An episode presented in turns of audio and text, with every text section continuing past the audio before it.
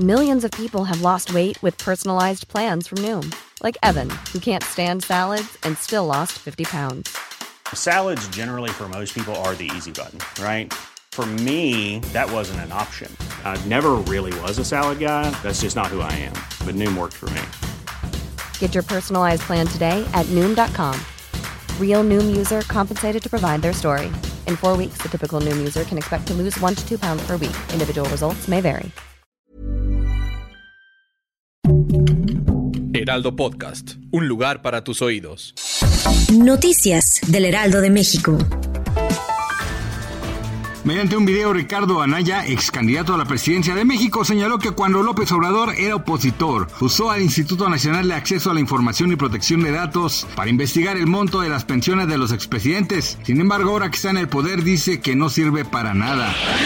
La Comisión de Participación Ciudadana y Capacitación del Instituto Electoral de la Ciudad de México dio cuenta de la participación comunitaria 2023-2024. Sobre los resultados preliminares de votación se informó que participaron un total de 401.922 personas. El Instituto Mexicano del Seguro Social informó que a tasa anual en abril se registró un aumento de creación de empleos de 3.9%, siendo este el tercer mayor incremento desde que se tiene registro. El IMSS detalló que al cuarto mes del 2023 en comparación con el mismo mes de 2022. Se contabilizaron 808.949 nuevos empleos de trabajo afiliados y de ellos el 72.8% son empleos permanentes.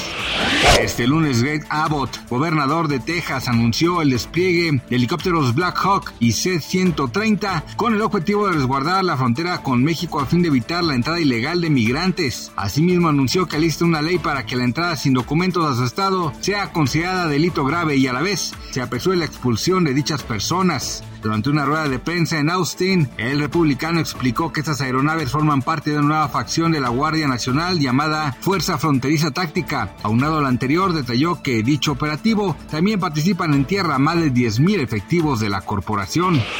Gracias por escucharnos, les informó José Alberto García.